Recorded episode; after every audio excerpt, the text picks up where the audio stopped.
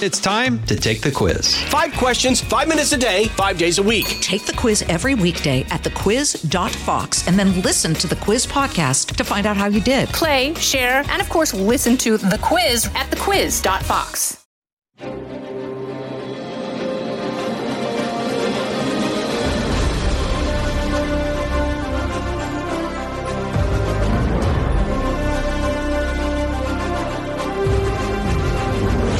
Fox News Podcast presents Bret Baier's All Star Panel. America's got to be in the lead if you want to deal with these threats. We're going to lead. The mourning is over, the Shiva is done. And if you're a conservative, you should be optimistic. You know, my main priority right now is making sure that it delivers for the American people. We have to make our country great again, and I will do that. I think the president gets criticized by people all the time for the stuff he says, by people who ignore what he does. Now, Fox's chief political anchor, Bret Baier. The number of unidentified flying objects being shot down over North American airspace continues to increase, but who's responsible for these objects, what exactly they are, and what is the Biden administration doing in response? The first one was Chinese. They admitted it. They claimed it was a weather balloon. We know it's not. These three, we don't have attribution for right now. We don't know. We don't know who owns them. Um, so I'm not going to take anybody's uh, word at face value here until we can get a chance to, t- to take a look at them. The political floodgates seem to have opened for the 2024 presidential campaign, with former Republican South Carolina governor, former ambassador to the United Nations, Nikki Haley, being the second to officially announce her run for the White House, the first to challenge former President Donald Trump for the 2024 Republican nomination. For a conversation on this and more, we bring in our panel, founding editor of Washington Free Beacon and AEI resident fellow Matthew Continetti. Former Tennessee Congressman, co host of The Five, Harold Ford Jr., and Chief National Security Correspondent for the Fox News Channel, Jennifer Griffin. Jen, I want to start with you about you know where we are on the evolution of this.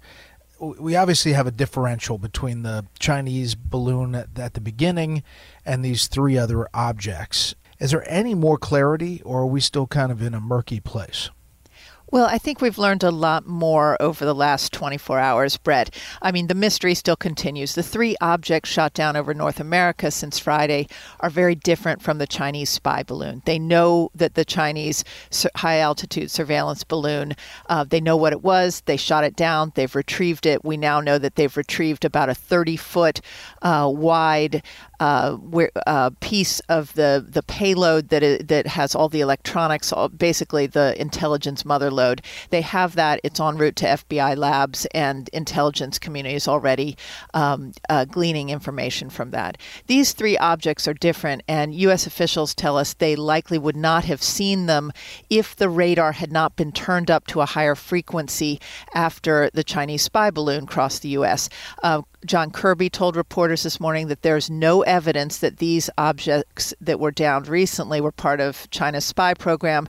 They could be commercial, they could be benign. That's sort of the latest that we're hearing right now. And as far as finding any of the debris of the other three, we, we don't have anything yet. Well, there they it landed, you know, on ice floes in Alaska. Um, it, it's almost impossible to get to uh, that first uh, first object that was downed on Saturday. Uh, another is in the high mountainous terrain of the Yukon, and uh, the third over the uh, Lake Huron is in hundreds of feet of deep, icy, cold waters. So they're trying to get to them, but again, if these were sort of commercial uh, drones or commercial balloons, you you know, they could be, it could just be small pieces and nothing significant. I mean, they were a lot smaller, remember, than the Chinese spy balloon. That was the size of three um, buses. Uh, these were the size of like a small Volkswagen. Yeah. And Matthew, I mean, that recovery is continuing, and we're told that uh, they have some significant uh, debris and fallout from the Chinese spy balloon that they're being analyzed by the FBI and uh, the Defense Department. But so that section of it and the concern about what China was doing is very real politically. The president seemed to, when asked about it, say it's not a not a huge deal. That's right, Bret. I mean, he struck a very uh, triumphalist note uh, in his State of the Union uh, last week, and then in a subsequent interview uh, with PBS, kind of just brushed off the Chinese spy balloon uh, as not a big deal, nothing major. And I think that's exactly wrong. I, I, think what has been revealed in the past week, as several of our national security officials have put it, is that we've had what they're calling a domain awareness gap. We don't know what's up there. And since the end of the Cold War, now 30 years ago, I think that our air defenses have seriously atrophied. They've been weakened. And we've heard, we've heard reports for decades now about unidentified aerial projectiles, UAPs or UFOs, as most people say. And now we're realizing as we change our radar and kind of narrow the scope and lower the altitude of where we're looking, there's a lot of stuff up there in the sky.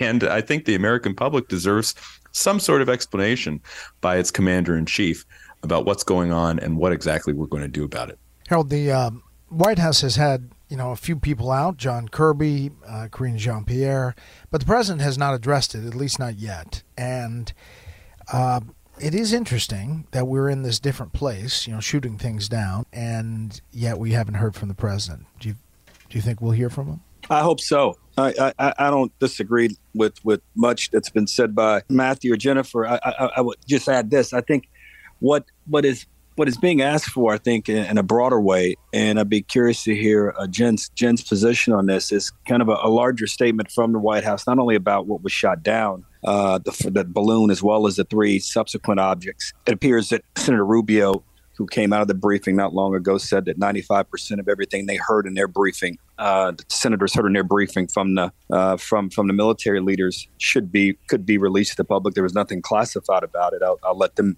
make the judge be the judge of that. But I think in a, in a, it, it, begs the question for the president to even speak specifically uh, about what our what our position, what our doctrine might be towards China over the next five to ten to fifteen years. Um, I mean, the intertwine and the dependency that U.S. consumers and businesses, firms alike, including financial and retail firms, the dependence we have on China and vice versa, combined with the geopolitical uncertainty that that we find ourselves in now, uh, I think really uh, is going to call on not only government leaders but business leaders to think and perhaps even rethink uh, this relationship going forward. Uh, but at, at, at the heart of it, and right away, I think your, your question, Bret, the spe- specificity of your question around should the should the White House, should the president speak about this? I, he's the commander in chief, and I think if you wanted you, you wanted some of the wild and far fetched theories to stop, and speculation to stop about what might be uh, in this airspace, I think it would it would behoove the president to to put an end to that by by making a statement. Yeah, I mean, you have Democrats um, on the Hill, Senator Blumenthal, saying the American people need and deserve to know more from their commander in chief. Um, so, I mean, it's obviously getting up there. This classified briefing, we don't have a lot uh, on the specifics it's uh, whether the Biden administration should be more forthcoming. I think is is something that both sides agree on. Jen, uh, one of the things that Republicans, uh, Senator Tim Scott, others suggest that the first balloon should have been shot down earlier. Um, and they suggest it shows weakness on the world stage or the global stage. I know that there was a lot of explanation about that decision making and what we may have learned during that process about that spycraft? Well, it's interesting, Bret. I've heard a lot of pushback from uh, senior Pentagon leaders as well as members of the intelligence community. These are people who are not um, necessarily politically aligned, but they're the more the technical people who who um, look and and what have have been aware of this Chinese surveillance program for some time, and they say that in fact uh, they've been watching. You remember, Congress was was briefed about this high altitude surveillance program, the Chinese program, back in August. And the the military has been watching these balloons for uh, quite some time, for months, and they have been learning a lot about how they operate. What's clear is the Chinese really were taking advantage in the last few years of this kind of band of, of airspace that most people weren't paying attention to. Most of our air defense systems, the U.S. air defense systems, were set up to, they were designed to track incoming uh, intercontinental ballistic missiles or nuclear weapons. They were not really uh, focusing on this this band that the Chinese decided to exploit with these kind of hiding in plain sight uh, large balloons that you could see with the naked eye. So this is something they were watching, and what the way it's been explained to me is there were about a hundred scientists, uh, along with all the intel um, agencies, studying the Chinese spy balloon as it did cross the country. They were able to remember the U.S. used to have an open skies treaty with with Russia, and they knew how to put up shields over their sensitive sites, the the nuclear sites, uh, because Russian planes were allowed to fly over the U.S., and we knew that they were spying up above. That treaty no longer exists, but they have the ability to put up those kind of radar shields, and and they did so while the spy balloon was going across the country. So they feel pretty confident that the Chinese were not gathering anything as it did come across the country. But the U.S., on the other hand, had uh, U 2 spy planes up there. They were learning about how this uh, spy balloon operated, and by bringing it down in warm, shallow waters off the coast of South Carolina, they now have the major payload, uh, 30 feet wide. We're told that they've brought up from the ocean floor, and they're going to know what all the electronics on board were. They that wouldn't have happened if it had been shot down over the mountains in the Yukon or over Montana or over one of the Great Lakes uh, at deeper, deeper um, and colder waters. Yeah, and and just to follow on that, you know, the president said that the policy is to compete with China, not to um, have a conflict with China. However, I mean, they are increasingly getting aggressive. And is there a sense at the senior leadership at the Pentagon and elsewhere that there will be, as Harold mentioned, a, a change in kind of geopolitical strategy when it comes to U.S. China? Well, I think what we're seeing from both the U.S. and China is this increasing potential for misunderstanding between the two countries. I mean, from the Chinese perspective, you know, the focus on Taiwan, both the U.S. military as well as the Chinese focus on Taiwan, that is a, you know, right now there are no off ramps to that conflict, for, for, apparently, and and the the Pentagon is extremely aware that that things are increasingly every day growing uh, more and more tense with the Chinese, and the potential for uh, mishaps is huge, uh, given the tension in the South China Sea, the behavior of the Chinese, the misunderstanding uh, between both sides. I mean, the lines of communication. Look at the fact that the Chinese military wouldn't take the phone call of the U.S. Secretary of Defense.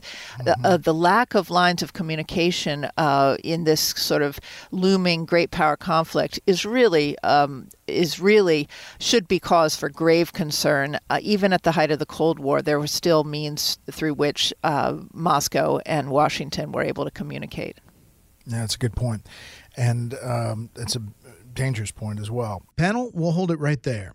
I'm Charles Payne. Listen to my Unstoppable Prosperity podcast so I can get you making money right now. Whether stocks are hitting new all time highs or in free fall mode, opportunities abound. So, why are so many potential investors still sitting on the sidelines? In a new season of my podcast, I'm going to get you in the game. After 38 years on Wall Street, I'm ready to impart some lessons and get you invested in the greatest wealth generating machine in history. Listen anytime, everywhere at foxbusinesspodcast.com or wherever you listen to your favorite podcast. I want to turn topics to more domestic issues, Matthew. Um, the CPI, Consumer Price Index, comes out today. Inflation running much hotter than expected, 6.4% year over year, uh, 0.5% for January. But, you know, when you look at the big things gas, 40%, electricity, 20%, your food, roughly 20%, and people's paychecks kind of getting squeezed, how people feel about the economy is different than how the administration is talking about the economy. Well, that's absolutely the case, Bret, and it's been the case for some time. I mean, if the real economic story, I think, of the last couple years is partially because of policies that the Biden administration has implemented, American standard of living is in decline, and Americans feel that, and they tell pollsters that. It's remarkable when you look at the nonpartisan polls, surveys of the American public, most Americans think that the economy is very poor. Uh, they expect recession ahead. And despite what the Biden administration says about low unemployment, stock market growth, that's not that's not impacting Americans' lives in an everyday way in the same in the same sense as rising prices and wages not keeping pace with uh, uh, prices. And, this is this is the reason uh, I think that Biden remains very vulnerable headed into 2024. His approval rating is middling. It's below kind of where you want to be heading into a reelect. And um, his if you go under the overall job approval, you look at his approval rating on the economy, that's very poor. If you look at his approval rating on foreign policy, that's not much better than his approval rating on the economy. Biden has real issues heading into this election. Uh, and the root is his inability, I think, to make Americans feel as if their standard of living is on the up and up and not on the decline. Politically, it's tough, though, Harold. You know, I mean, it is a fact that just a few years ago we got inflation as a country slightly under 2%. That's what the Fed, the Federal Reserve, would love to see. In order to get there, they're probably going to have to continue to hike rates, which obviously the markets don't love. Republicans say, you know, when you throw $4 trillion of, of gasoline on the fire, you're going to see what we're seeing now. But to campaign on cutting spending, uh, it, it's just a difficult political pitch, uh, as we've seen before. Both parties have been at the trough of big spending over the years. And both parties seem to still be at that trough. Let, let, just 30 seconds. I think had the administration, this is not at all to, uh, suggest that Jen does anything, Jennifer Griffin does anything but report. But her reporting and what she just laid out on on China and, for that matter, th- these balloons in our and how our how we went about addressing it. If someone from the administration would speak as clearly as Jennifer, we probably wouldn't be wouldn't have some of the confusion that we have now. yeah, I thank I her you. for that. Thank you, Harold. it's, it's, it's, it's, the truth. To with regard to what what what you just asked and how Matt Matt responded, I think there's a long line of politicians who have run on the, the platform, who've lost, who've run on the platform of you're doing better than you think because we see the numbers here. And I know you think you're not doing well, but you're doing better. I think the White House acknowledges that and understands that uh, and realizes that we are entering into sort of a new normal and a reset after all that we've experienced over the last few years. Uh, and I, I contend we obviously know we went through COVID, and that was the predicate and the catalyst for it. But the way supply chains have been reset, the way interest rates are now rising and people are adjusting, and the way the Fed has decided to reduce its balance sheet, which I think is really the, the bigger challenge because they are no longer they're no longer buying assets in the economy, or I should say in the markets that allowed for investors, particularly sophisticated investors who were largely using everyday people's money to invest uh, they're now having they're not they're not being able to they're not allowed to do that or being able to do that with the sort of the freedom and the protection they, they had before. So what do you do? Uh, I think the White House is actually doing a better job than the numbers suggest. But to Matthew's point, that doesn't that doesn't necessarily persuade people and everyday Americans that because they're paying more for eggs and bread and gas that they should feel okay about it.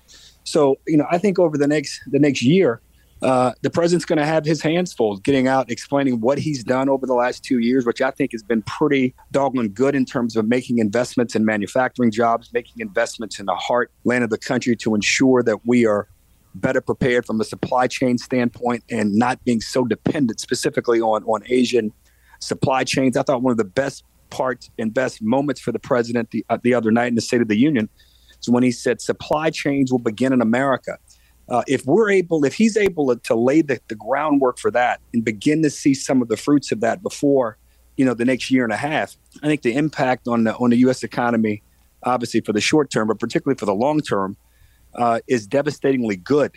Uh, because I think one of the ways we compete against China over the next 20 years is that.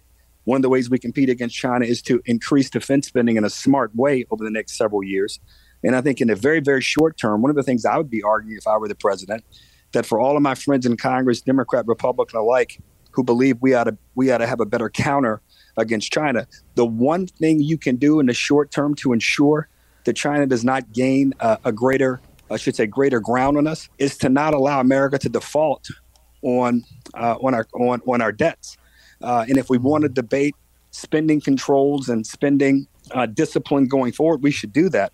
But let's not give China an upper hand by even suggesting we're going to default because the more we do that, the more volatility there is in our markets, which means the more everyday Americans lose wealth and, see prices go up. Yeah, so that's what I would do if I were just them. just as you were praising Jen. You know, what you just said there is exponentially more than President Biden said in the State of the Union address about China, um, and uh, explained it a little bit differently than he did. And you know, it is it is interesting. We're getting ready, as as I mentioned at the top, to see new candidates come in. Nikki Haley, the second to announce on the GOP side her run for the White House. Uh, Jen, a lot of people obviously know you as chief national security correspondent, but you covered Hillary Clinton on the campaign, and now uh, you have another prominent woman uh, running for president uh, whose tagline today in the video was you know, I kick back and it hurts a lot more with high heels. Well, Nikki Haley's a very interesting candidate. She's she's said that um, that she's never lost an election, and um, that's sort of where she stands right now. Um, interesting timing coming out on Valentine's Day. Uh, she clearly wants to get out early. Um, it was quite clear, I think, when she was was up at the UN as the ambassador that that she had political ambitions, and and she was generally, you know, very well thought of up there as as the ambassador. So that was her uh, I think going from being a governor of, of South Carolina to uh, the international stage, being a UN ambassador, that's going to serve her well. And, you know, in general, I don't see that she's made a lot of enemies, but now she's about to sort of head into the buzz saw that is, uh, you know, the Trump campaign. And so it's going to be interesting to see how he reacts to her entering the race at this time. Yeah, and we had former uh, sen- or current senator rather Tim Scott from South Carolina also considering a run, starting a listening tour. Matthew uh, this week, uh, saying that it's time for a new generation of uh, leadership. So you could have South Carolina being ground zero with uh, Trump fans, Scott fans, and maybe Nikki Haley fans. Well, it's uh, that would make sense, Bret. It's a very important uh, part of the South, and the South is a very important part of the Republican Party. So I could see two candidates in the 2024 Republican primary hailing from uh, South Carolina. Uh, I just want to say uh, first on Nikki Haley, I think she's being uh, slightly undervalued in the kind of the Republican sweepstakes here, um, the stock market of Republican candidates. Um, everyone is saying, oh, well, Nikki Haley is really running for vice president. I'm not so sure about that. Uh, she is a very skilled political player. And uh, if you looked at that opening message, it was um, it was positive. It, talked about her national security credentials. It talked about her time as governor, where she had to deal with the um, terrible mass shooting at the Emanuel Church and how she responded to that. Uh, she talked about a new generation of uh, leadership. She also talked about how you know her identity as um, the, the child of Indian immigrants really kind of provides a unique perspective on a lot of um, America's uh, racial uh, politics uh, and discourse. Um, I think she's somebody who uh, will get a serious look uh, in the months ahead.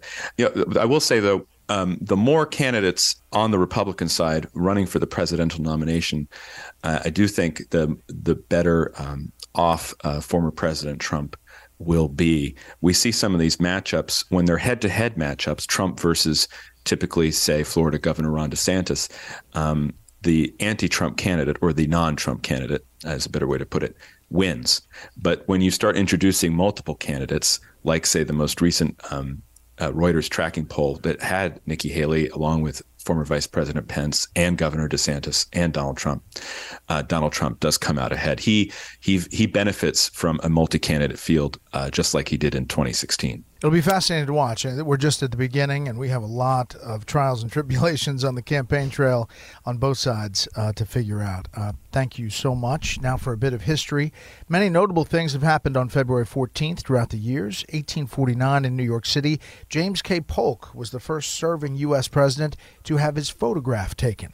1903, President Theodore Roosevelt signed a bill into law establishing the U.S. Department of Commerce and Labor. February 14, 1912, Arizona was admitted into the Union as the 48th state. And in 1962, First Lady Jacqueline Kennedy conducted a White House tour for a television special. That'll do it for this week. You can hear more of this series at foxnewspodcast.com, wherever you download podcasts. Make sure to leave a rating and a review. We want to hear from you. For Matthew, Harold, and Jennifer, I'm Bret Baier. We'll see you next time. Listen ad free with a Fox News Podcast Plus subscription on Apple Podcasts, and Amazon Prime members can listen to this show ad free on the Amazon Music app.